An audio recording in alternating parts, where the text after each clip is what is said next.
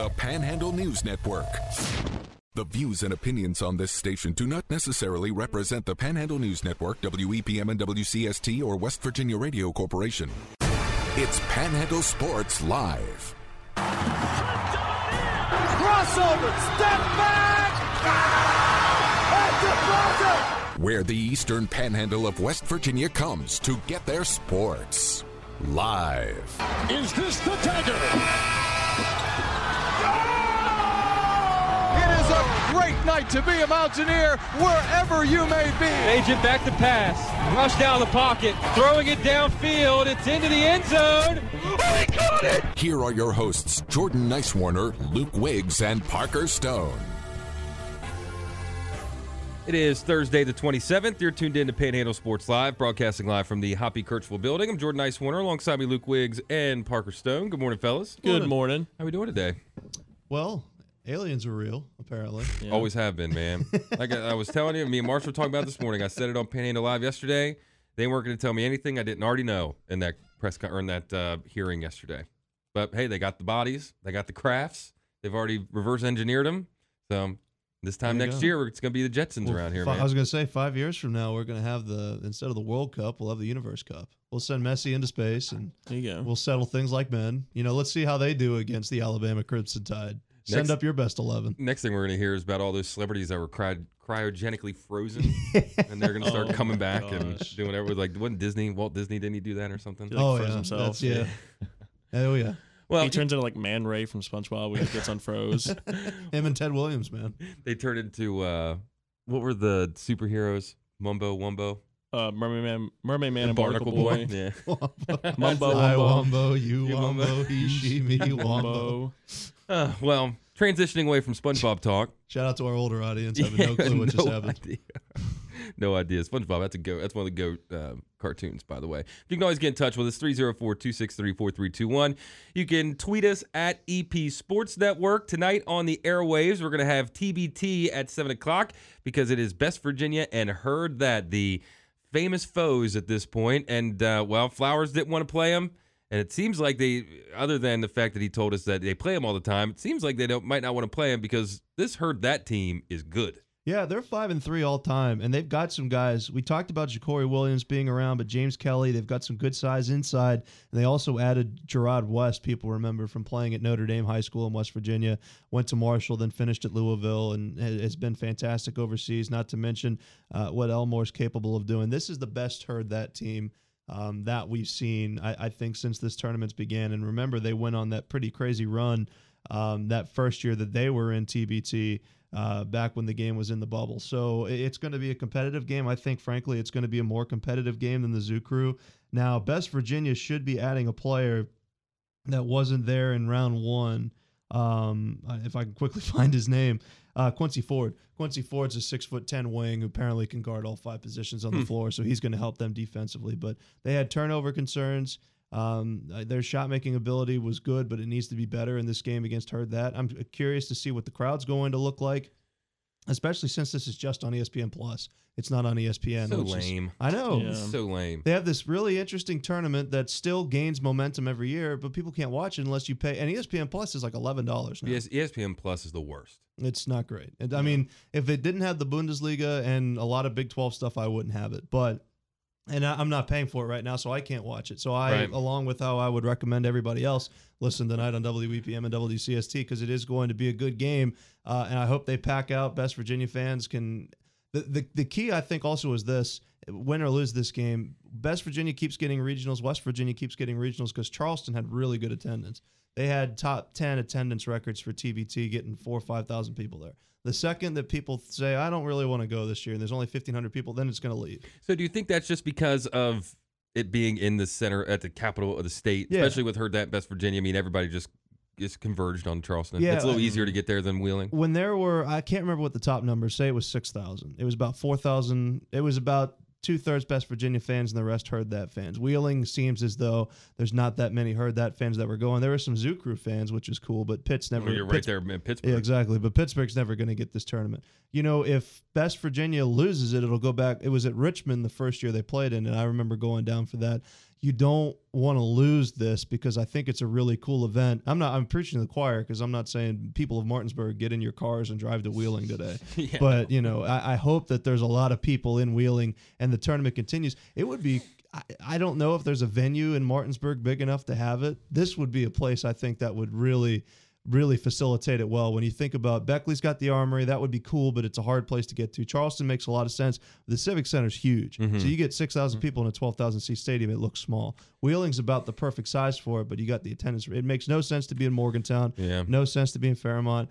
What is the biggest? So the only place around here that I can think of that would fit that many people isn't in West Virginia. It's in Hagerstown at the community college at the ARC Center. It's huge. It's massive. They can fit a couple thousand people in that. The biggest arena would be the Butcher Center. Is Spring Mill's bigger? I don't know. It has to be the Butcher Center. But then, I don't know if you want to put these teams up in Shepherdstown. You probably have to put them in Martinsburg. Yeah, and you put them in Bavarian, give them a nice little setup there. Yeah. I think they could do it.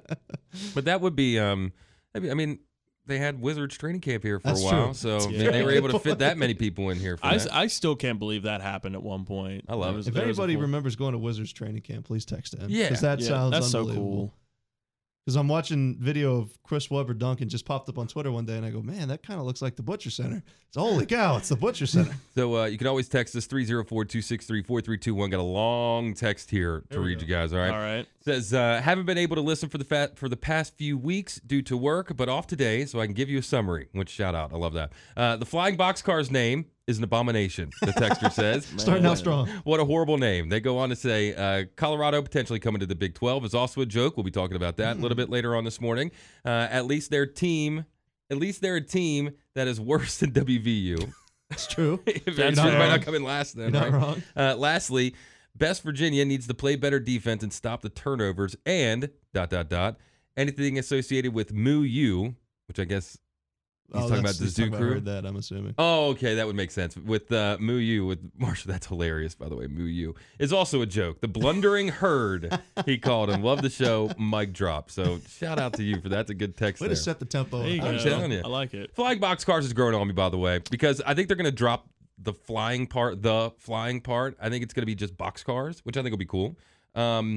What else? Colorado to the Big 12. Again, we'll talk about that after a little bit. But we'll talk about, like you said, we'll get into that in a bit. And then Moo Crew is perfect. Or Moo U. Moo Crew is even better, I think, for Marshall. Marsha does not like Moo U. There's the Blundering Herd. An absurd amount of little brother effect that West Virginia fans put on Marshall. And I just don't have as much ill will as people do for Marshall. Yeah. If Best Virginia. Well, because as long as we've been around, for the older generations, they were actually rivals. For us, they never really have ever played. Well, yeah, that's a fantastic point. Yeah. I think you said it the other day. They've played twice now in 2 years. Yeah. That's more than any other sport. You know, they had to make West Virginia and Marshall win NCAA tournament games to play each other. When was the last Friends of Coal Bowl?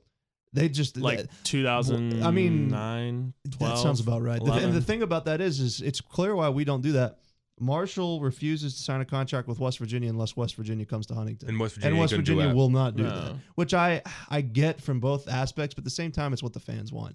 They should play each other in basketball at the Civic Center every single year in Charleston, but they don't. They play each other in baseball. Those are fun games. But I say all that to say there's been a lot of little brothering going on from West Virginia to Marshall fans. This Herd That team is really good.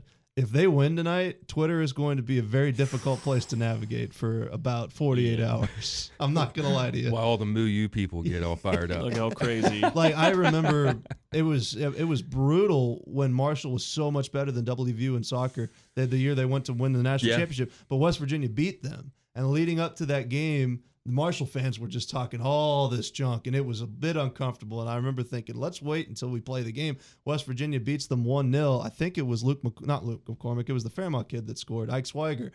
And then it got toxic in the other direction, and then Marshall won the Natty, and then it was a whole thing. I say I appreciate that rivalry. Of now course. That they're in the same conference for soccer, they have to play each other. But let's continue to extend that to other sports. Let's not play 11 Power 5 teams every single year for football if you're West Virginia, because you're going to go 3-9 this year.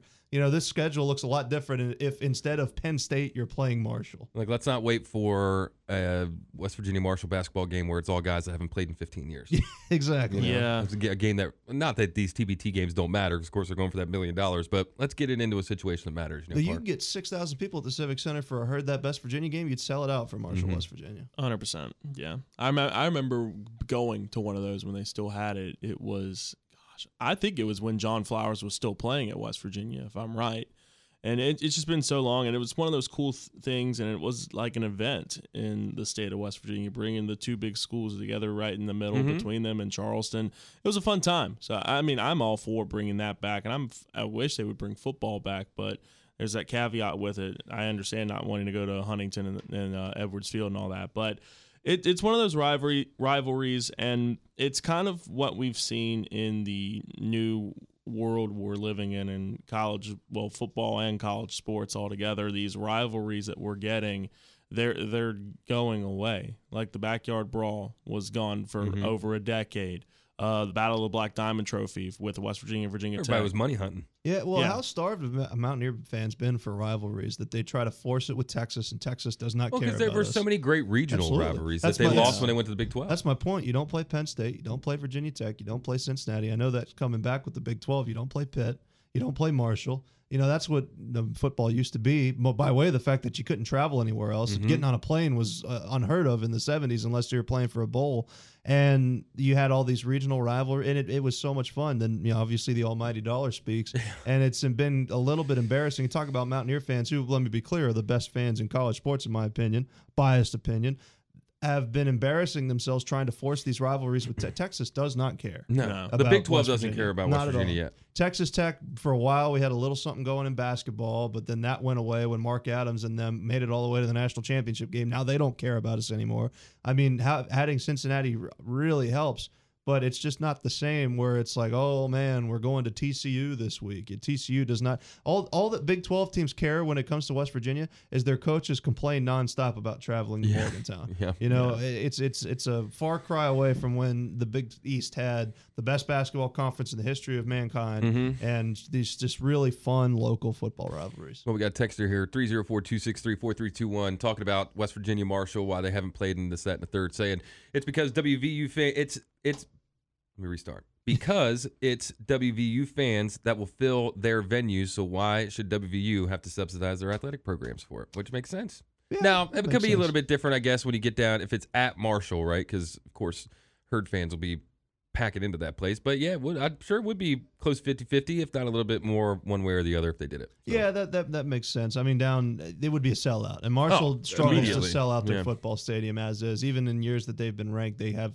struggled to sell out games. So I agree with what the text is saying in that regard. But it's just West Virginia doesn't want to sacrifice. When they can get any number of 1AA schools or very low Power 5 schools to come to Morgantown every year and give them an extra home game, because they know for a fact, maybe not this year because the team's going to be terrible, but in the past they've known for a fact that we can have James Madison here and get 55,000 people in this, and they don't want to give up that revenue to go down to Huntington and not make any money. That's I get it from that aspect. I don't get it from the fans' perspective, because it's what the fans want. And for most years, it's a free win. No disrespect to Marshall. Maybe not in the last couple of years, but people forget that Marshall had Chad Pennington and Randy Moss and still lost to West Virginia. That's nuts. That's nuts, still thinking about that. And, I mean, they've had some really good times, too, like in the late 2000s, early 2010s, guys like Rakeem Cato and the like. That, I mean, Marshall's had some really good years when they've had a program. So it's something I would like to see return at some point. Like we mentioned, playing all those Power 5 schools in a schedule, it's just going to be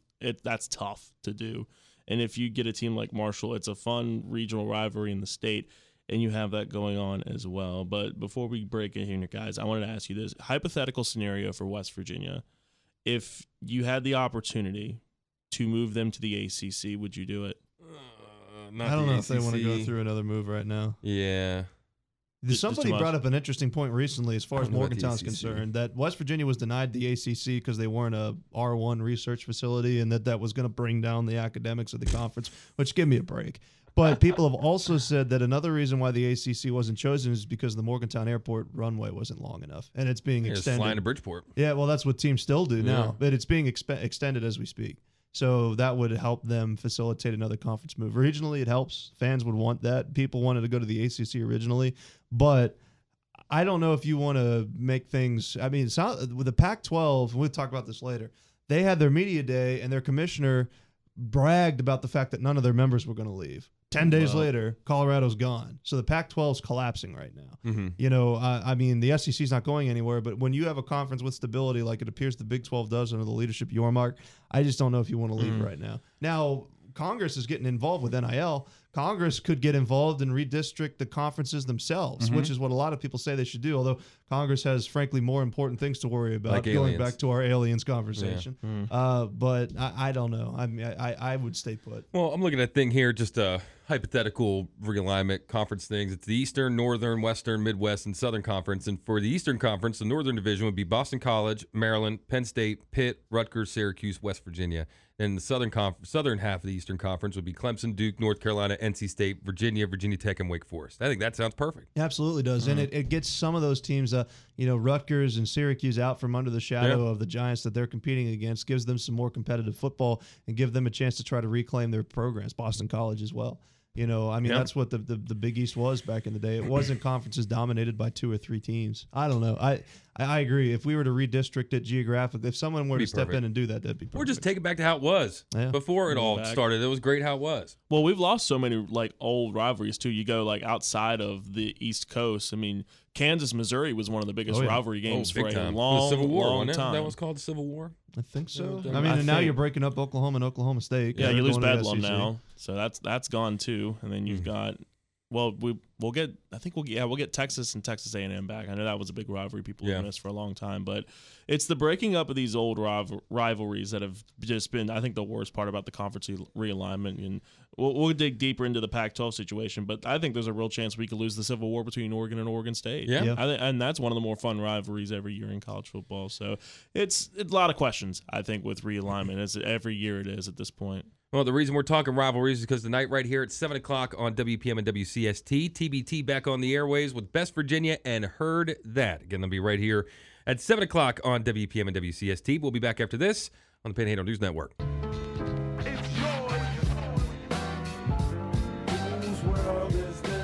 It's Panhandle Sports Live with Jordan, Luke, and Parker. Tweet the guys at EP Sports Network.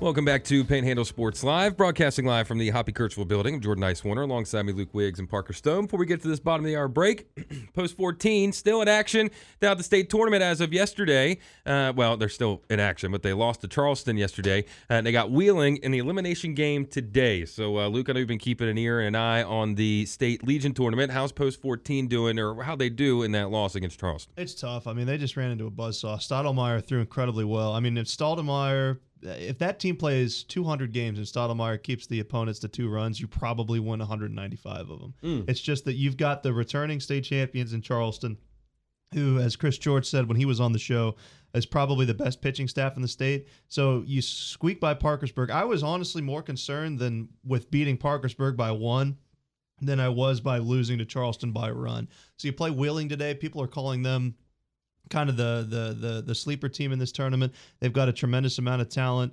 so that's going to be a tough game. But you've still got, I believe, DeLauder hasn't thrown yet in this tournament, so I'd like to see him throw today. Just 2 unbeaten teams that'll play tonight as Post 2 and Charleston again. South Charleston, the reigning state champs, are the 2 unbeatens. And then you have Potomac Valley playing this afternoon as well. Shout out for them.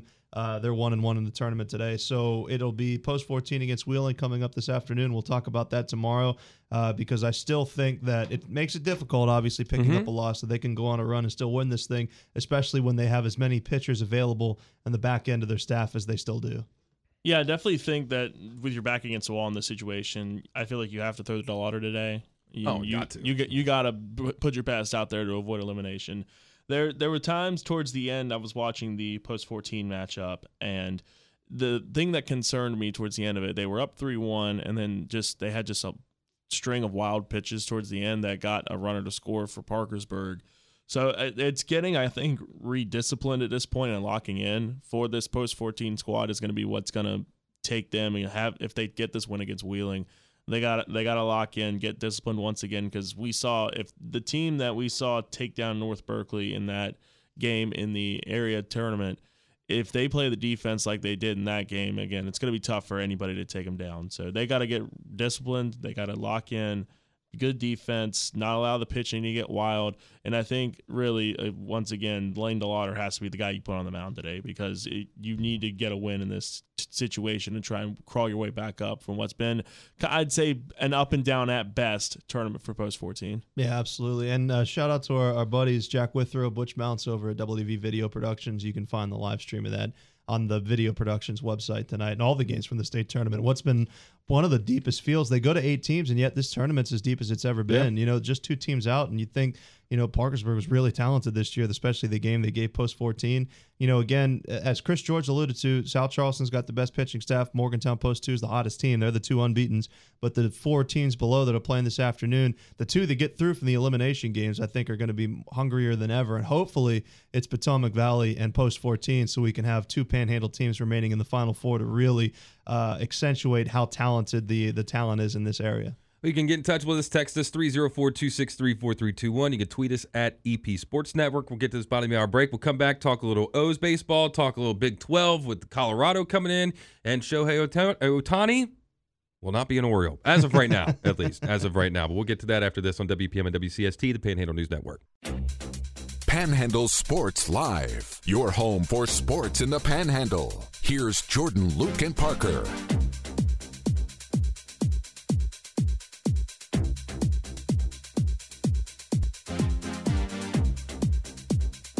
Welcome back to Panhandle Sports Live. I'm Jordan Nicewarner. Alongside me, Luke Wiggs and Parker Stone. You can text us 304-263-4321. You can tweet us at EP Sports Network.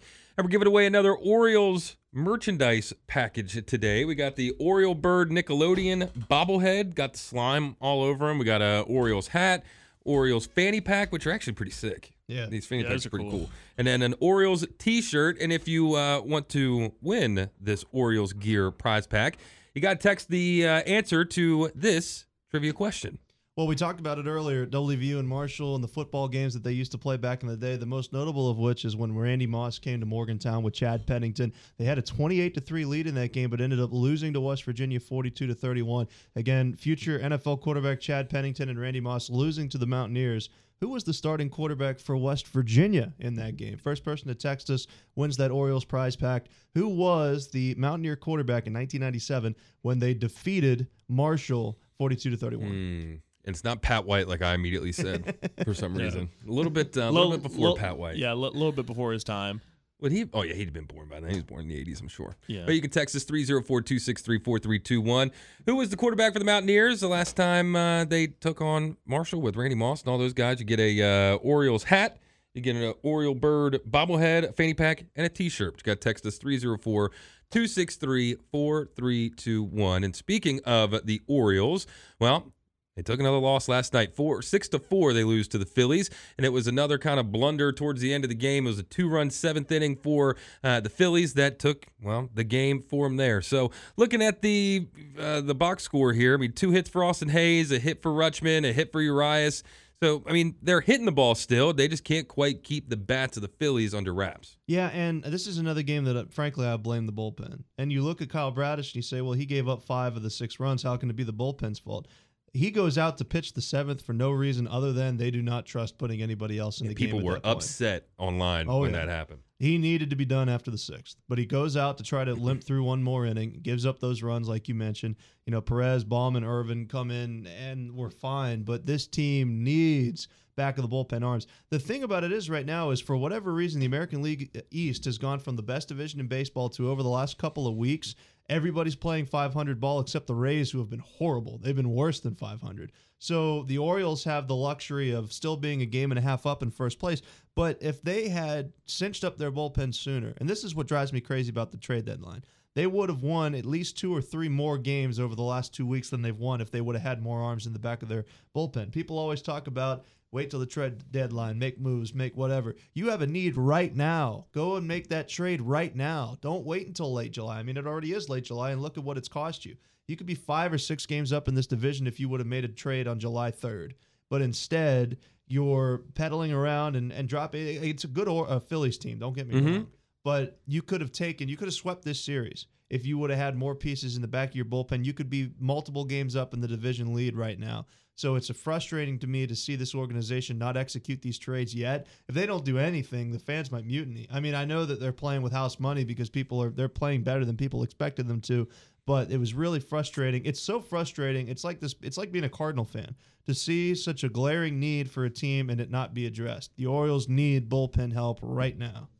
And I think the biggest thing, too, is you don't want to be caught too late in dealing for someone you didn't want in the original time, because that's what I'm worried about with the Orioles right now. Because if you look at it, yes, they need the bullpen help, and they need to address that as soon as they can. And honestly, if you want, you could probably deal for a starting pitcher, too. The market is already making moves. We already saw Texas was a step up of Baltimore. They got Aroldis Chapman from Kansas City. Now we've seen multiple teams like the Angels went and dealt for Lucas Giolito from Chicago last night. Former Hagerstown Suns great. Woo, Lucas Giolito, $1 million arm. Going to the Angels. And it's just goofiest kid ever, by the way. I could see Giolito being goofy. Goofiest kid ever. When he came to the Suns, I was working on the grounds crew, and he made me nervous anytime he left the facility because you never knew what he was going to get into. Don't know what he's going to get into. Yeah. But the main point is the Orioles are running out of time, and they have to make a move or do something at this point because the bullpen is not – if your name's not Yandy Arcano and Felix Bautista, you are not good in the bullpen. I'm sorry. They need a third piece in there, whether that's them getting Josh Hader from San Diego and dealing for him or whatever they need to do to that situation or making something happen, because the White Sox have come out and said Dylan Cease is not on the table either. So he's out of the equation. Shohei Ohtani's out of the equation. Who do we have left? It almost looked like Lance Lynn was going to get dealt to Tampa last night, but now apparently the Dodgers are asking about him too. Noah Syndergaard just got traded to Cleveland in the Ahmed Rosario trade that they sent to the Dodgers. They're running out of time to make a move for another pitcher, whether that's a starter or a reliever. They have to make this deal done. I say probably by this time next week they need to get that deal done and bring whoever they need to get into here before it's too late, before the trade market kind of dries up. And then they're going to be pulling for straws for potentially that next piece in the bullpen. Because, again, this team, I think, is just as close to complete as you can get it if they get a third piece in the bullpen, a middle reliever. They're really struggling to find that right now, and they got to address it. Well, the O's are off today or tonight, so that's why we got a little TBT action again. Heard that Best Virginia taking on TBT action tonight at 7 o'clock. But they start their series against the Yankees tomorrow. Now, this is a good bounce-back series, I think, for them. Although the Yankees are playing decent ball right now, but they get the Yankees in Baltimore. It'll be one of the first times in a while that it's actually going to be majority Orioles fans than Yankees fans. It's how it always was. I remember as a kid, I was after the Red Sox won the World Series. What was that? 01, right? 04. Yeah, we went down. Me and my dad went down to Orioles Red Sox game, and it was nothing but Red Sox fans there, and it's usually like that with the Yankees, but this will be different tomorrow. 7:05 start, we'll have it right here, but yeah, I think this is a good kind of recalibrate series for the O's. And I wanted to add one more just because we're beating up on the Orioles, and I know we got a lot of Orioles fans. This is their first off day in like 12 days. Yeah. So that also perpetuates why they've struggled a bit against the Phillies. Like, I have a feeling that there was no work being done today. The Orioles are just probably sleeping right now. Good, as they should be. But they have the Sunday Night Baseball coming up this Sunday. It's the first time that Sunday Night Baseball's been to Camden since 2016. So don't tune in at 1 o'clock because the game won't be there. It's going to be at 7 o'clock, I think. Got the Nats play at 1 o'clock. There you go. You can watch that. Little area doubleheader there. That's right. But this is an important series, like you said, because the Yankees are struggling. If you can take 2 of 3 from the Yanks, it doesn't matter if the Yankees were 20-100 right now. You know, if you take 2 of 3 from the Yankees, you know, that can do a huge bit of confidence for the players on this Orioles team and the fans as well. So, you know, let's not leave another series empty-handed. I mean, you weren't empty-handed against the Phillies, but close to it.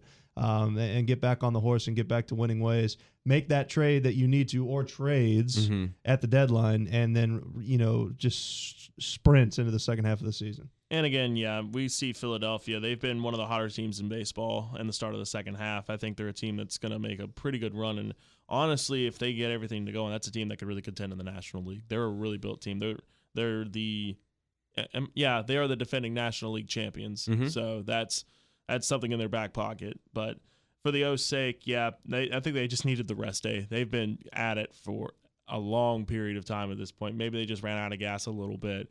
It's good to have a rest day at this point, and you get an important divisional matchup coming up to really, I think, stick the flag into the American League East and say, okay, we're on the road to get home field advantage throughout the American League playoffs, which I think that would be absolutely fantastic if they're able to do that. Really the only teams that are really in contention for it right now, if Tampa gets a resurgence or maybe Texas, right, it gets themselves up into that top spot. But they got a real chance to do something special and be the number one overall seed in the American League. Well, you can text us 304-263-4321. Still looking for a winner for the Orioles gear prize pack. You got a hat, a bobblehead, a T-shirt, and a fanny pack, and they got to answer what trivia question, Luke? Again, in 1997, when Randy Moss and Chad Pennington had a 28-3 lead against the WVU football team and lost, they ran the Mountaineers had the comeback in that game. Amos Zaraway on the ground was fantastic, but who was the quarterback for the Mountaineers in that game? 1997. If you can think all the way back to 1997, I didn't even give you the final score. 42-31 was the final score of that one. So text us 304-263-4321. Who was the starting quarterback for the Mountaineers on that hot August day in 97, where the Mountaineers come from behind thanks to a couple big interceptions and, like you said, a good run game for the Mountaineers that day. Text us 304-263-4321. You get an Orioles gear prize pack, hat, shirt, fanny pack, and a bobblehead. But speaking of the Mountaineers, the Big 12's getting pretty busy right now. I mean, when are they going to call them the Big 24 or something at this point? Because you got Colorado coming in. There's talks of other schools coming in. So, Parker, what's the landscape of Big 12 athletics right now? So, yesterday the news broke. Pete Thamel from ESPN, great follow on Twitter if you want to keep up with college football. He broke it yesterday that Colorado was in talks to potentially leave for the Big 12 because it was a meeting set up by Colorado's Board of Athletics for a big announcement. So it's looking like, and we got the word late last night that was what it was going on. And Colorado is heading to the Big 12. I'm assuming after the conclusion of this year's calendar athletics year in 2024, they will head back to the Big 12. Every one of those teams that, they were in the Big 12 before West Virginia came in. They had some really great years in the late 1990s in the Big 12 and in the Big 8 before that. I think it's a cool move. I think it's a good move. Of course, I was joking with you guys yesterday that seeing Deion Sanders in Morgantown could be an absolute treat for everybody. Be electric. Oh, yeah. That'd be great. He should be the new Mountaineer head coach. Oh, gosh. I don't know if I'd want that, to be honest. But I think it's interesting now that this has been open. And I'm very much worried for the Pac-12 because now we've heard rumors that there's another team that's wanting to move it to the Big 12 potentially as well. Could that be Arizona's been a name that's been floated around a lot? I think Utah would be a perfect fit. They're not going to add one and not another. They're not going to have an unbalanced amount of teams. Yeah, that's my worry because if you add Arizona, it feels like you have to add Arizona State as well. No, I mean if they add Colorado, that puts them up to 13. Right. I'm saying they're going to add a 14. They're at 14 now, going down to 12, and Oklahoma and Texas leave. If you add Colorado, you go up to 13. I don't think they're going to have the Big 13. They're going to keep the name, obviously, but they should go up to 14. And the irony of all this to me is, like I said, coming back onto the air, or before we came on the air today, was the Pac-12 commissioner bragging at their media day how rock solid the commitment was for every team in the conference. We're not going anywhere. And then this happens less than 10 days later. It was very bizarre that he said that at the time. It was so bizarre he said that everybody believed him. And now Colorado's gone. And now Arizona's rumored to be gone. The Oregon schools could be on the move. Obviously, they already have a poaching of the Big Ten. Pac-12 may not exist. We might go to four conferences here in the next couple of years. If the Big 12 takes two, the ACC might try to get involved at that point just so they can be active on the buyer's market, and it might get a little crazy. Now, a team I'd like to see join the Big 12. Now, I think Oregon inevitably is going to head to the Big 10 as well. I think that's where they're probably going to be. I think Washington in the Big 12 could be really interesting, guys. I think there's something cool. Really storied, really great football program. You've had runs where that basketball team's been really good, too. The baseball's and softball really good around that way. That's a potential spot. Both the Arizona schools, I think, would be great fits as well. I think that you have to look at it kind of geographically. Like a big reason why the Big 12 went out and got Cincinnati, that really helps West Virginia. Yeah. So if they add somebody else... If they add Colorado, I think they would add. Geographically, it makes sense to add this Arizona, one of the Arizona schools. So let me ask you guys this. Is the Big 12 turning more into maybe a bigger and better version of what the American is now? Yeah, I mean, potentially. Yeah. I mean, they've got that Power 5 money behind it, obviously. Right. But, yeah, I get what you're saying in terms of it being a coast-to-coast conference. Mm-hmm. Yeah, that would make a lot of sense. And are they done with just two? Are they going to add four back Pac-12 teams? Are we going to have a 16-team Big 12? You say Arizona and Arizona State and Washington and Colorado. So then all of a sudden you're up to 16 teams now. If the Pac-12 collapses, is that's what's going to happen? You know, are we going to see four conferences with 18 to 20 teams and the Pac-12 completely go away? I mean, it's going to be, I don't know. Is Stanford going to join the Ivy League? Well, I didn't realize that Colorado was already in the Big 12 at one point, up until 2010. 2010. Yeah, 2010. Then they switched over to the Pac in 2011. But is this just because of Deion? I mean, because you look at, they haven't really been relevant in the last, 5 years, especially not last 2 years. Does he make them more desirable? Yeah. Yes, but I don't think he came in and said, get me to the Big 12. I think that Colorado could use the buzz that they've gotten from Deion to facilitate that move. Because, again, this is a sign that things in the Pac-12 are not as peachy as they appeared on the outside when they had their media day. So I don't know. And, I mean, part of it is just Colorado. I don't know what Colorado football is going to be in 2 years. Mm-hmm. Is Deion going to turn them into a powerhouse? Are they going to be terrible and he's going to leave? Or is he going to be too stubborn to realize he's not a Power 5 coach and they have 5 straight 2- and 10 seasons? I don't know. But like the texter said, for the meantime, it looks like there's going to be a team that West Virginia can beat. Although they got the 4 new teams this year, I don't think their schedule is going to be that favorable next year. I've said this a million times. If the Mountaineers had a competent roster, which hopefully they do, but it doesn't look like they do, this schedule is so easy that if Will Greer was a quarterback of this team, they might win the Big 12. I mean, that's how easy their conference schedule is this year. It's a shame that we're going to see it all thrown away. So I don't think they'd play Colorado. I mean, they'd play him in basketball, but I don't think they'd play him in football if they came, because the Mountaineers got the easiest schedule out of anybody this year, in my opinion. Well, we're still looking for a winner of this Orioles prize pack, gear prize pack, hat, bobblehead, shirt, fanny pack. You got to text us 304-263-4321. Who was the quarterback for the Mountaineers when they beat Marshall 42-31 back in 1997? Randy Moss on that team, all kinds of different big names. Of course, can't give you the one big name because that's the answer we're looking for. But text us 304-263-4321. Who was the quarterback for the Mountaineers in that 1997 matchup where they won 42-31? Against the Marshall Thundering Herd. 304-263-4321 is the text line. We'll be back to wrap things up and get Parker's picks after this on WEPM and WCST, the Panhandle News Network. Mix up your sports coverage with Panhandle Sports Live. Heard on the Panhandle News Network. Welcome back to Panhandle Sports Live, broadcasting live from the Hoppy Kercheval building. I'm Jordan Nicewarner, alongside me Luke Wiggs and Parker Stone. Yeah, well, that's called beginner's luck. Luck. Yeah, I like to call this my lock of the day. Proven it's never fails. Never failed once. Well, before we get into yesterday's picks, I mentioned that we did miss Dinger Tuesday on this past Tuesday. So we went ahead and did kind of a one time only. We did way back Wednesday. So we were able to hit it though. Cody Bellinger got the home run yesterday. So we are officially one for two in Dinger Tuesdays. I said Dinger Tuesdays. Anytime you say it, it plays. Contractually obligated. Yeah, it plays.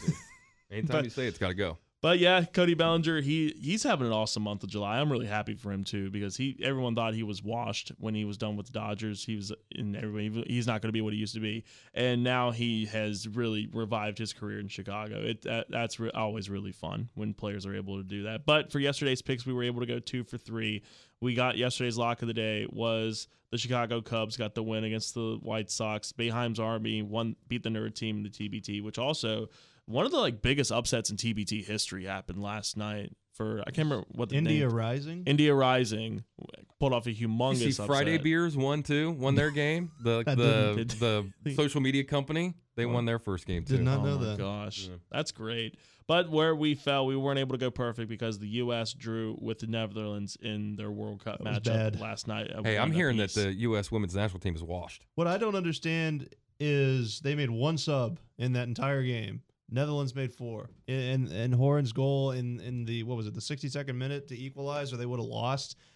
Alarming, very alarming through 2 games from them. So today's lock, we're taking the Angels with the win today. They're trying to make the playoffs. I think this is going to kind of uplift the Angels a little bit. Otani's not going anywhere from the looks of it. They're adding pieces. They added Lucas Giolito last night. And I think that with Otani on the mound in the first game against the Tigers today, I think they were able to take care of them and that's today's lock. The Angels beat the Tigers in game one of that doubleheader today. We're going back to Batley once again. Cody Bellinger gets 2+ total bases against the Cardinals today. I think he's been the hottest player in the month of July. He's been fantastic. I'm taking him getting 2+ total bases, as well as I'm taking Lou Bob, Luis Robert, get 2+ total bases against the Guardians today.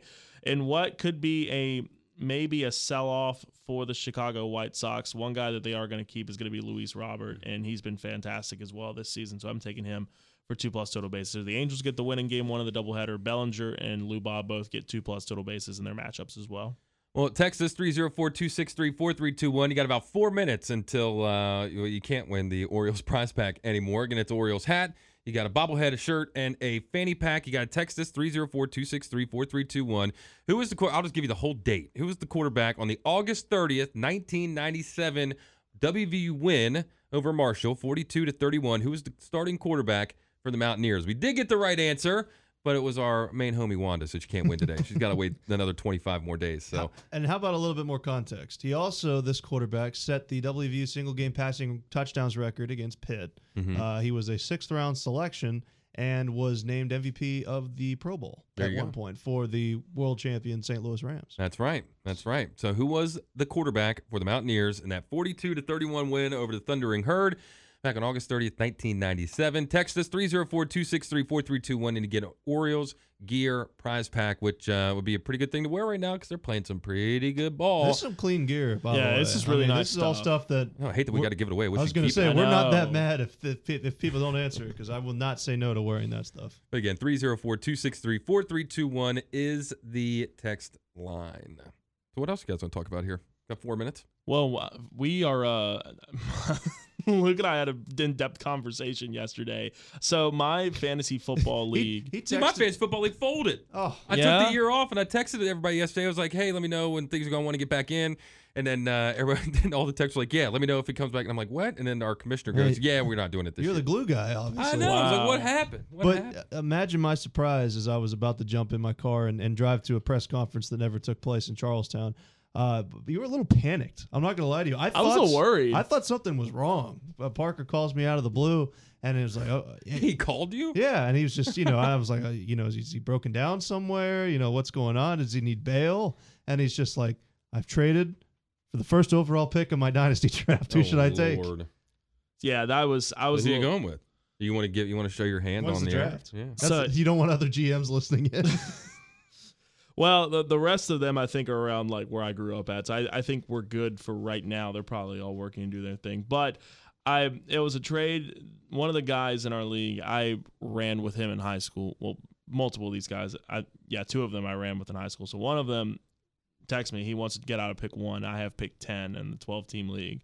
And this is our first year doing Dynasty. We made the switch this year, which, if you don't know, Dynasty leagues, you keep the entire roster. You don't redraft after every football season. So he is trying to trade up. He's trying to trade out of the top pick, and I decided to go with a deal for him. I gave up a couple of stuff in my middle rounds. So what I was down to was Patrick Mahomes, which is the obvious pick at number 1. Or it's a super flex league, by the way, which means you have 2 quarterbacks. Yes, so you need 2 quarterbacks, so the quarterback position is really important. So I was thinking of Mahomes because he's the obvious pick, right? Or I was down to a guy in Trevor Lawrence because I feel like he's really young. He has the potential to get even better than what he is right now. So that was what I was torn for. I ended up going Mahomes at the top, and now I'm just waiting for my next pick. It's taken a while, so... Just waiting on that for the. I've renamed my team. We are now known as the Panhandle Pirates. The Panhandle Pirates. I don't hate that. Yes, it is. I don't hate the Panhandle Pirates. So here's I'll show you the logo too. This is the Panhandle Pirates. Oh, it should be WU colors. The little gold and blue in there. Yeah, it should be gold and blue. So but I like it. So this is the official name right here. The Panhandle Pirates. Ooh, our little cool. Sounds like a good Diamond Dynasty team name too. It does. Wait, is that your Diamond Dynasty team name? It is that's the Martinsburg Monte Carlos. Oh, and by the way, we do have a winner for the Baltimore Orioles prize pack. The answer was Mark Bolger. Mark with a C. Mark Bolger. Criminally underrated Mountaineer quarterback. Absolutely, and he was the one that got that win on that hot August day back in 1997. So shout out to Jeremy for winning that one. And keep tuning in because we got plenty of Orioles gear to give out here as the baseball season continues on. So appreciate you, Jeremy, for the text in. But you can always get in touch with us, 304-263-4321. Got a minute left, fellas. Anything else? You got a traffic note, potentially. It looks like there's been a fluid spill on I-81 North at mile marker 7. I-81 North, mile marker 7. Spill. There's some kind of spillage, so if you can, I'd avoid it. Yeah, I don't know what kind of fluid. Yeah. Oh, boy. Well, I'll report back once I know. All right. Well, be up to date on that. What you got, Park? Yep. TBT basketball tonight on the Panhandle News Network. Heard that. And Best Virginia, going to be a good time. And, no, I guess over the next few weeks, you will be hearing me sweat even more about my picks for Dynasty football coming up. So, a good time. And I'm a free agent. So, if anybody needs a fantasy football player, I got you. But you can get in touch with us, 304-263-4321. For Parker and Luke, I'm Jordan. Panhandle Live is next. Have a good one. We will talk to you tomorrow. She just said, is it true? Is it true? Tell me now. Some promise I can't make, and I won't let it be. Was I in some kind of mood? I don't know. I don't care. I'm sleeping in my room. Here I am, back again.